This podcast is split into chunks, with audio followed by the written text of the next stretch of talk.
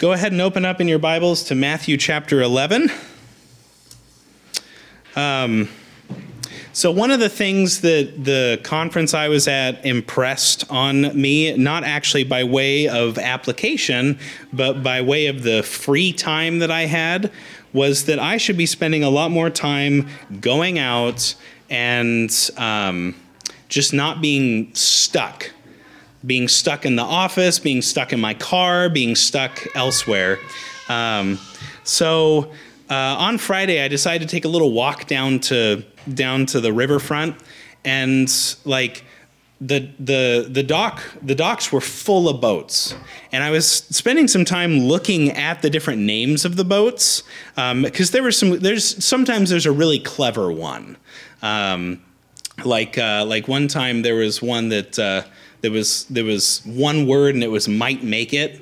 Um, so like I, I like looking at at boat names and um, and I haven't done it in a while. So so I I, I was reading the rules of the dock and I found out that it's called a, it's a transient dock. Uh, the rules actually state that you can only dock your boat there 10 days a year that you're not supposed to leave it there year round. And I realized like some of these boats might actually have people living in them. That it might actually be people that are sailing and just going up and down the coast. Maybe they go all the way down through Mexico and they go through the the the canal there to the other side. Maybe they're from like even the East Coast and they're traveling. And and I saw one boat title named Restless and I thought, what an appropriate name for a boat, if, especially if it's like someone, someone that someone's living in it and they just don't stay anywhere. Restless. What a great name. And people name their boats. Sometimes they name them over uh, after like people they knew. But what I've noticed is that a lot of the boats that that are at that dock tend to be named after emotions or because of what they're going through in life. Maybe like maybe that was a really good title for a boat. Um, and I was kind of thinking about our text today because our text today is going to cover John the Baptist doing sending some messengers to Jesus. And I, I, I, thought, you know, what would John the Baptist name a boat after? If he was naming a boat after this period of his life, what would it be called? And I, I, I figured he might even just name it Doubtful. So uh, that's where we pick up in our text today, Matthew chapter 11, starting in verse 1 through verse 11, um, where, where we encounter John the Baptist actually having doubts about the person of Jesus. So let's, let's go ahead and read our text. So, Matthew chapter 11, verses 1 through 11. When Jesus had finished instructing his 12 disciples, he went on from there to teach and preach in their cities. Now, when John heard in prison about the, about the deeds of the Christ, he sent word by his disciples and said to him, Are you the one who is to come, or shall we look for another? And Jesus answered them, Go and tell John what you hear and see. The blind receive their sight, and the lame walk Lepers are cleansed, and the deaf hear, and the dead are raised up, and the poor have good news preached to them. And blessed is the one who is not offended by me. As they went away, Jesus began to speak to the crowds concerning John. What did you go out to, into the wilderness to see? A reed shaken by the wind? What then did you go out to see? A man dressed in soft clothing? Behold, those who wear soft clothing are in kings' houses. What then did you go out to see? A prophet? Yes, I tell you, and more than a prophet. This is he of whom it is written, Behold, I send my messenger before your face, who will prepare your way before me. Truly I say to you, among those born of women there is arisen no one greater than John the Baptist. Yet the one who is least in the kingdom of heaven is greater than he. This is the word of the Lord. Before we really go into our verses, I think it's important to reestablish in our own minds who John the Baptist or who John the Baptizer is. Uh, if if we were to turn to Luke one, which we don't need to, we'd find that John was Jesus's distant cousin, maybe. Um, born from Zechariah the priest and, and his wife Elizabeth. Uh, Elizabeth and, and Jesus' mother were related somehow. It just says kinsmen. We, we often say that that, mean that, that meant that, uh, that they were cousins, but Elizabeth actually could have been the aunt or the, the, the, the aunt, you know, twice removed from Mary. Uh, Zechariah and Elizabeth were both advanced in age, they were old, but God promised they would conceive and give birth to John. Zechariah didn't actually believe God. And God responded by striking him mute until his own son was born. During Elizabeth's pregnancy, Jesus' mother Mary came to visit, and, uh, and John in the womb leaps at just being near Jesus. Before even being born, John is recognizing Jesus and delighting in him. Now, just because John and Jesus, by the way, were related doesn't mean that their mothers were close. It doesn't mean that they even spent any time together besides this point. They lived far away, so uh, we, I mean, John the Baptist could have looked at Jesus later, and it's not like he would have been like, "Oh, wait, that's that's my cousin." It's it's probable they actually spent no time together outside that. There weren't any family reunions back then. That wasn't a thing. And even even when everybody went to uh, to go to the temple, families that were distant didn't necessarily spend time together. So scripture only records the one visit, and that could be the only time they saw each other. But once John grew up, uh, he became a prophet. In fact, he's the last of what we might call the Old Testament style prophets, the last one before Jesus. As the end of the uh, book of Malachi interposes, Elijah was, was uh, to come uh, to turn the hearts of fathers to their children and children to their fathers. That's Malachi 4 5. That's the final verse of the Old Testament prophets. Elijah was one of the greatest and most recognizable prophets of the Old Testament because of the wickedness of Israel and how he stood against it. Prophets of Baal, he killed a bunch of prophets, and, and God consumed an offering in front of him. Really dramatic, right? Uh, so, in a similar way, God was actually setting up John. Uh, John the Baptizer, I call him usually, um, but John the Baptizer to do the same thing, which is why verses we didn't read, but verse 14 uh, Jesus actually calls him Elijah who was to come. So, um, so here's John the Baptist. He's not a resurrected Elijah. He's represented, representing Elijah in a, in a different culture, in a different time. So John the Baptizer becomes a prophet, and he's kind of weird.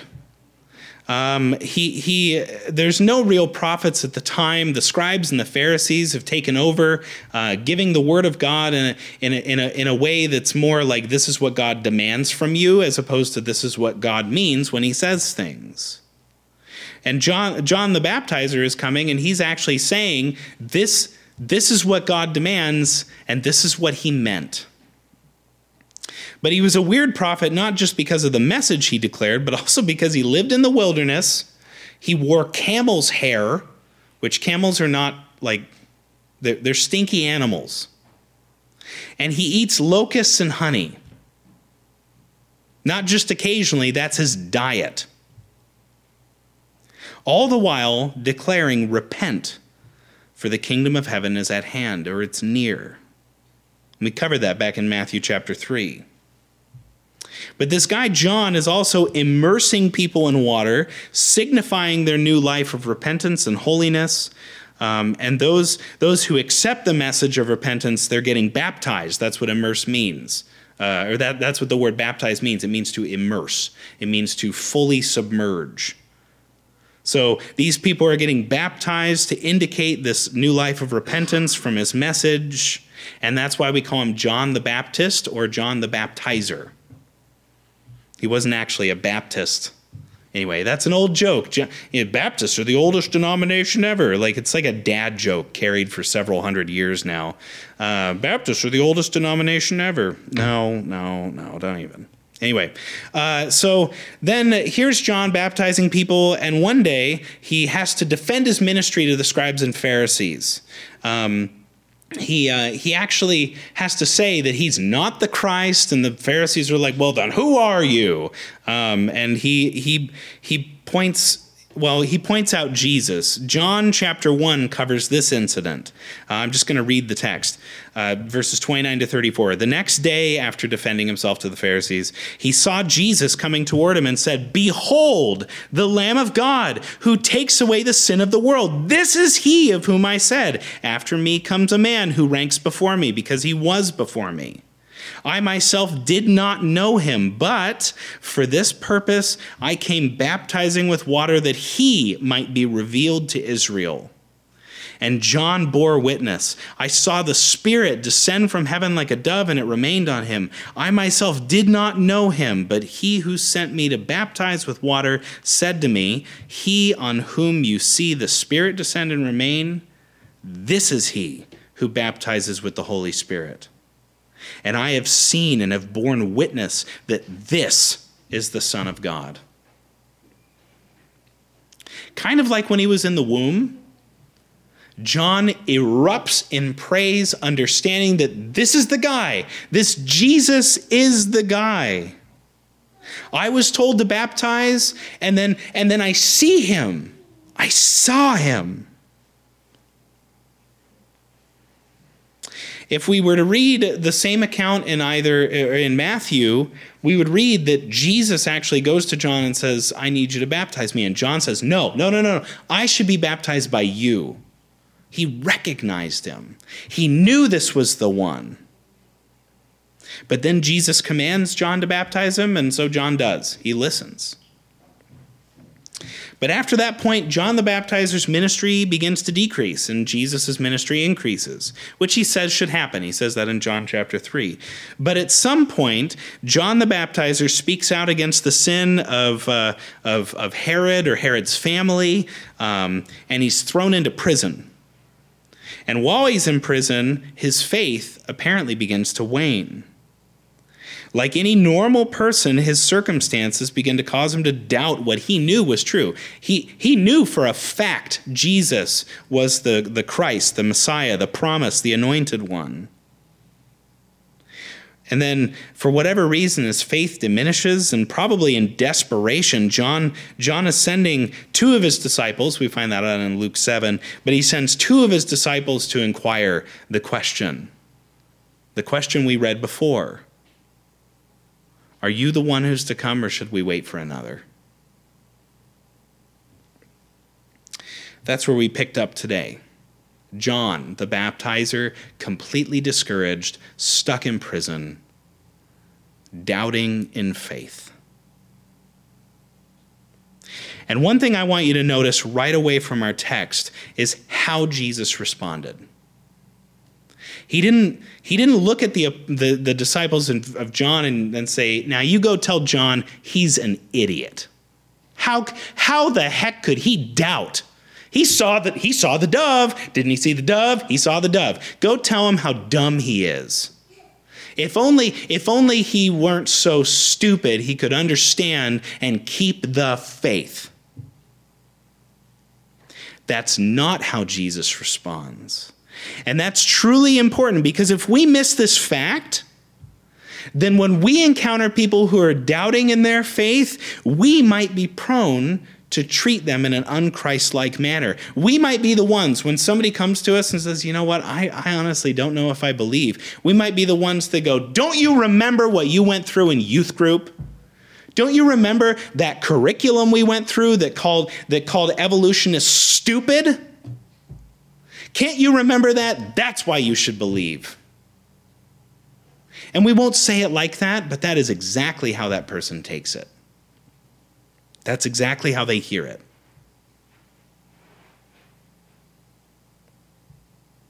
And we want to be Christ like. We want, we want to come at somebody who has doubts with grace and compassion. And if, if, if we were to open to Luke chapter 7, which is the other account of this moment, what we would find is this very wonderful statement that Luke records. He says, In this hour, in that hour, they had seen all these things happen. All the things that Jesus says, well, except the raising of the dead, he's making a pronouncement there. But but all these things that Jesus said, he they had seen the blind receive their sight, the lame walk, the lepers be cleansed, the deaf hear. They had heard the poor hear good news preached to them. They were eyewitnesses. And Jesus was so kind, encouraging, so loving as to let them behold that. So when they went back to John, it wasn't just, hey, you know what? Jesus sent a message 144 character tweet. Bam, there you go. Now believe. They could actually go and they could say with absolute certainty, this is what happened. He, he told us to say this to you, and we've seen it with, their own eye, with our own eyes. The men saw it. And so, so Jesus doesn't rebuke John, he doesn't call him foolish. Instead, what he does is he shows John's disciples the, the, exactly what he tells, tells them to say so that he could quell John's doubts and calm his soul in prison. Maybe John's discouraged. He's like, why hasn't Jesus come to visit me? Maybe, maybe John's just sad. maybe he, like, uh, like I, I'm, I don't know if you guys have heard the name Dietrich Bonhoeffer. Dietrich Bonhoeffer was a, a, a guy in World War II that rescued uh, Jews that were going to be killed by Nazi Germany. He actually had a plot to kill Hitler, which is definitely a gray area but at the end of his life after he had spent he had spent time in a nazi jail he denied christ and he actually straight up said, either all men are saved or no, no one is saved. We call that universalism. That's a heresy. Now, hearing that makes me first off start to scowl like ah he recanted look at him he, he's he's lost faith right but the reality is, if you and I were stuck in a Nazi prison, I don't think it would be like the Ritz. The it, it wouldn't be like going to the Motel Six and having a night for a stay. So I don't know what torture he endured. I don't know what he went through. I also don't know what John the Baptist is going through. But all I know is that he doubted and Jesus encouraged him.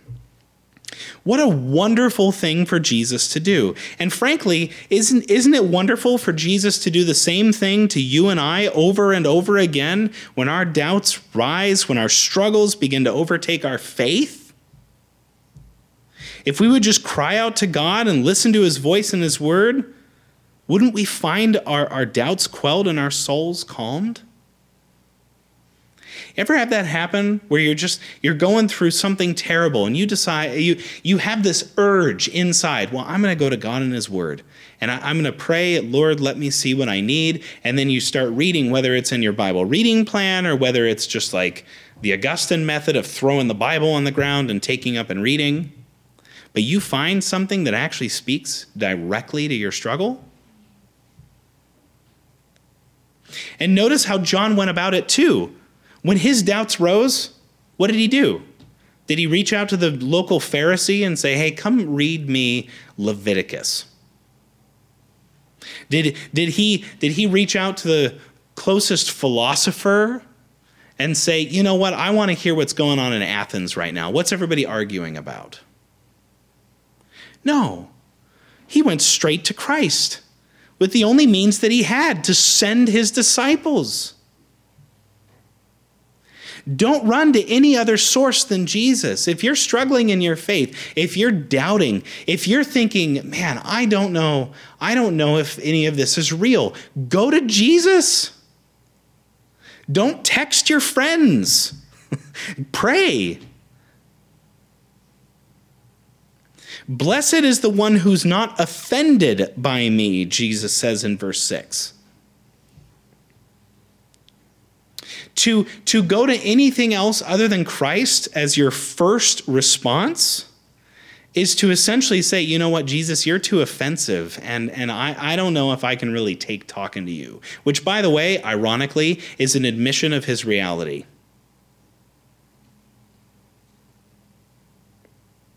Run to Jesus with your doubts, like John the Baptizer did, and ask him, Are you the one?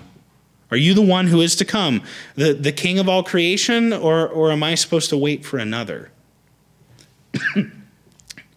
Jesus will answer you, and he's going to answer you in a way like he answers John. He'll respond in his own providence. I can guarantee you'll find that, that there will be a stirring in your soul to open up his word, to take up and read, again, as St. Augustine was famous for, for describing. You'll find yourself in a situation where there's going to be people provided to drive you into his word. Sometimes it's in a negative sense. Sometimes God sends you people where when they start talking, they can be your best friend. And you're like, uh, no, um, hold on, let me go ahead and open up my Bible. But other times, he'll send you to someone who really does say, listen to your problem and really does love you enough to say, yeah, yeah, you know, this is what God says. But however Jesus, in his own sovereign providence, decides to, to, to steer you in that point, he does answer the prayer. He answers the prayer of the doubter. So let Christ prove himself to you when you struggle. If you're in a situation right now where you're doubting, what should you do? Run to Christ. John the Baptizer was in prison. He wasn't able to physically go to Jesus, so he does the next best thing but guess what? You are not in that situation, and neither is Jesus. He is not physically bound to a single geographic location. All you must do if you are doubting is pray and go from there. Another important thing to note from our text is that Jesus celebrated John the Baptizer, didn't he? Didn't he, didn't he extol, didn't he praise John? As we read in both Matthew 11 7 and also in Luke 7 24, Jesus actually waited until John's disciples left. As they went away, Jesus began to address the crowd. And that and and Jesus actually begins to beg the question, right, of of why people went to see John in the first place. Why? Was it what was it a reed shaken by the wind, which another way of saying is another way of saying like, oh look, something's happening. I'm going to go and see it. There's a big stir over there. I'm going to go see what's happening. When a reed shakes in the wind, it tends to make noise. When it shakes in the wind when you're holding it, it actually tends to whistle. And it's really fun to do. You can do it with a blade of grass as well, but but reeds make noise. So, were they going out to see someone who was making noise? Was it a rich man dressed in soft clothing? What about a prophet? Yeah, yeah, they went out to hear a prophet. Uh, that's exactly what they went out to see. But they, but they went to see someone who is more than just an orator, uh, more than just somebody who is well worded, claiming to have a word from God. But in fact, they were going to see a man who was promised, just like Jesus was promised. That's high praise, man. That is incredible praise. How, how, would, how would you respond if, after working for a company and going through a lot of struggles, but then all of a sudden your boss came up to you and said, You are perfect for this job? You know, we'd hope to find someone like you, and now we've got you, and you are wonderful, and we, we can't be more grateful for you. How would you respond? How might your heart begin to swell? Swell with what, though? Pride. Wouldn't it swell with pride? Yeah, yeah, I am. I am the right man for this job. Mm, you got it. You got it. You need to put my face on a mug, and you need to drink from it every morning. Wait, that would be really prideful. uh, but but but yeah, so, wh- so why do you think Jesus waited until the disciples of John departed? Honestly, I think it's so that John would be encouraged by Jesus' worth, not his own worth. Personal pride tends to lead to pompous mistakes and failures, doesn't it? If your boss tells you how perfect you are, or even if your spouse tells you how perfect you are, If your friend tells you how great a friend you are, how quickly does your heart fall to despair the moment your imperfections begin to show? What John needed in his doubt was not a reminder of how great he was, but how great Jesus is. And that's another reminder for us. We're not to find our own worth in our accomplishment, in our own accomplishments, in our own talents, in our own abilities, or in anything else. Christ does not tell you of your worth to make you feel better about yourself. No, he actually extols his own worth to make you have your affection, your love in the right place. He tells us how great he is because that's what our souls really need. Anybody that comes up to you and says, you know what, you are wonderful, you are great. In fact, you need to tell yourself that. Look in the mirror, tell yourself, I am wonderful, I am great that person has a problem. Because they're telling you to find your own satisfaction in you. Anything you turn to that strengthens your own self worth is only good so long as you are worthy of that praise. The person who takes absolute pleasure in their own beauty what happens when they age? How many plastic surgeries do they go through? No, anything that strengthens your own worth in anything other than God almost immediately becomes sin. Cast it away, give it up, repent. Turn to Jesus instead, again, like John the Baptizer does in his moment of weakness. There are many a time that we begin to celebrate our accomplishments in a sinful manner on earth. Gosh, you just got to go to a high school sports game. You just you just have to watch like high school football and and watch how everybody's chest bumping and well you can't now because of COVID but but like uh, how how many guys are like yeah look how great you are you're amazing and you're like yeah I am not you specifically, but the person that's on the field. Yeah, I am. I am that great and amazing. I'm to do it again. And then they don't. And then they make excuses. We have to constantly be repenting and heeding the message of John. Repent, for the kingdom of heaven is at hand, because it's nearer now even than when Jesus was walking on the earth.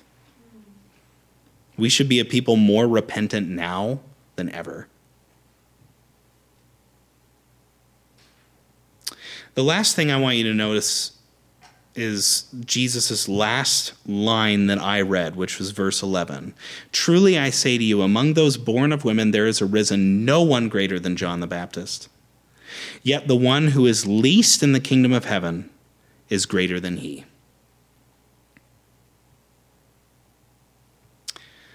I like to call these people the greater least. Not the least greater, because then that would be the wrong order, but the greater least because our world longs for fame. It longs to be infamous if you've watched Three Amigos, uh, where we're not just famous, but infamous. That's, by the way, not what the word means. Uh, but but our, our world longs to be noticed for something, right? People in this world want to be recognized. They want to be walking down the street and have people go, Hey, your name, I know you, I've seen you on something and and it's like yes i am i am that guy and you do know me because i am that good our world wants to have a presence the people in our world want to have a presence. They want to be in charge of maybe something grand, where maybe they find their own recognition by a brand name instead of their own name.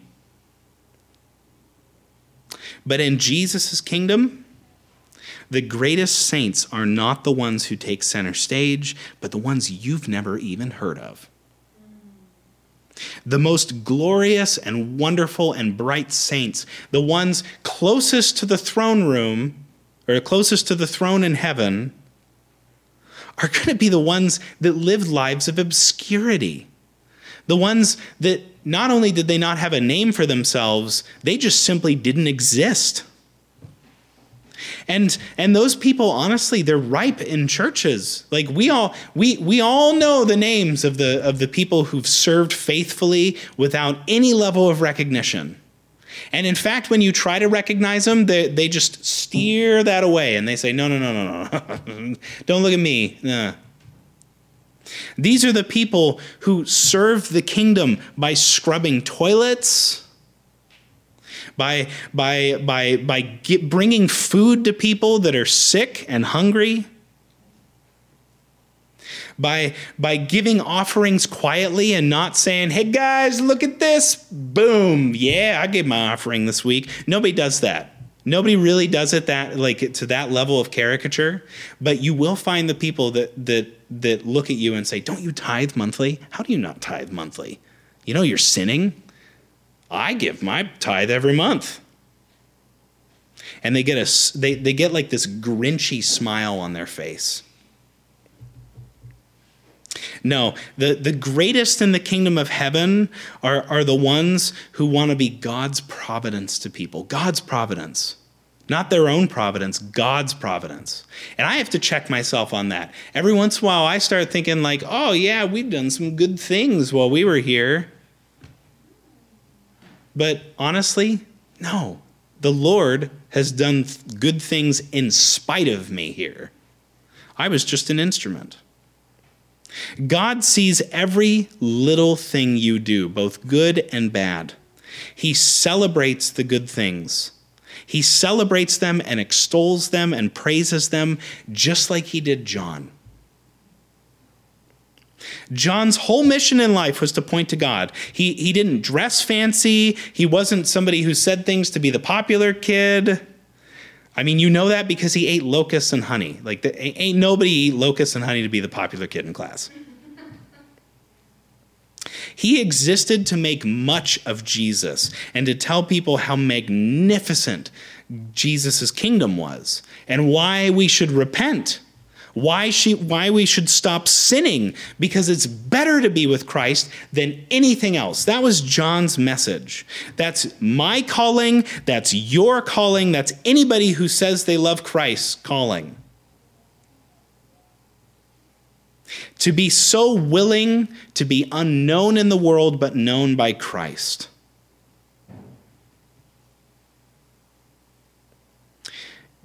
To have Christ talk so highly about you as he does about John. That's your calling. But again, though, Jesus does this behind closed doors. He does it after the only people that would possibly tell John. Uh, most people will follow someone while they're out and they're preaching, but the moment they go to prison, it's like, okay, I'm cutting ties with that guy. It's no different now, and it's, it was no different then. Knowing that my own desire to have my pride stoked like a fire, I think it's better that Jesus praised me behind closed doors. Isn't it better for you? I, I, personally, I would rather have God. I would rather have Jesus quietly praise me to his Father on his throne than have a loud, booming voice from heaven propound my successes. I'd rather be recognized by Jesus than recognized by a newspaper, than recognized by by by a blog post, by a Facebook status update, which I don't know. I, don't think I, I I wouldn't put much stock in that anyway, but. Anyway, but that should be the attitude of all saints. That we don't we we we shouldn't crave recognition on earth, but we should actually crave recognition by God for being faithful. And the reality is that God sometimes provides earthly encouragement, just like he did to John. But, but also that the reality is that Jesus or John should have been the last person on earth to doubt who Jesus was. Leapt in the womb, saw the Spirit of God descend like a dove, baptized him. John should have been the last one to have doubts or fears of anything, and yet God was kind enough to provide him the encouragement he needed. When you run to him and when you confess your doubts or fears, Jesus will give you the encouragement you actually need. Our sinful hearts will often crave more than they ought to, don't they? So remember, again, and keep this in the back of your mind that, again, the brightest saints in heaven are those the world passed right on over. So if you're ignored, not celebrated, serving Him faithfully, Jesus will have plenty of crowns for you in heaven, even if this world spits on you. Live then for God's celebration, not man's. And it's interesting, by the way, that, that uh, John doesn't doubt God.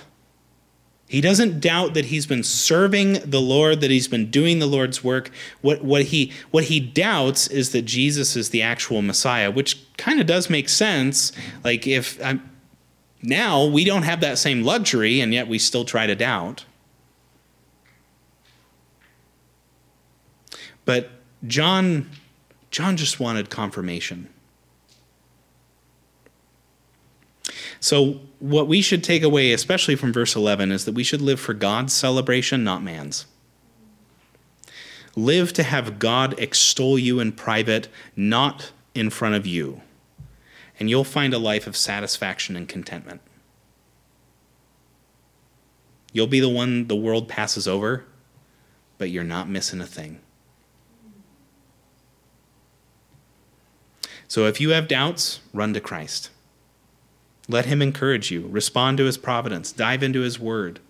Be hungry for the praise that actually matters.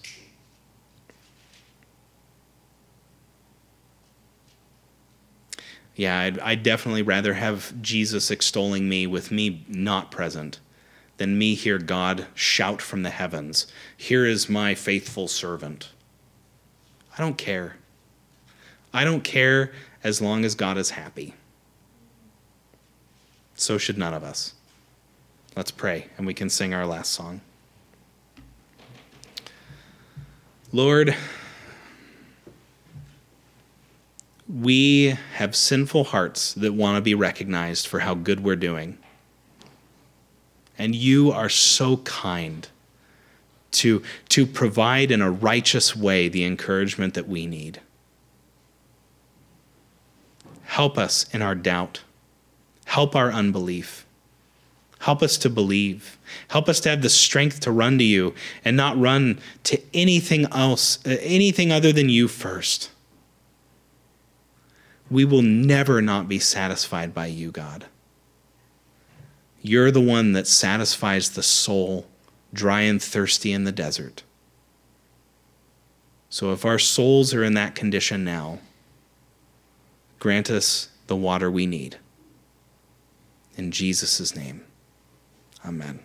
The same God who spoke all the stars into existence is the same one that you can run to with your doubts and your fears, and he knows exactly how to respond. Go in peace, saints.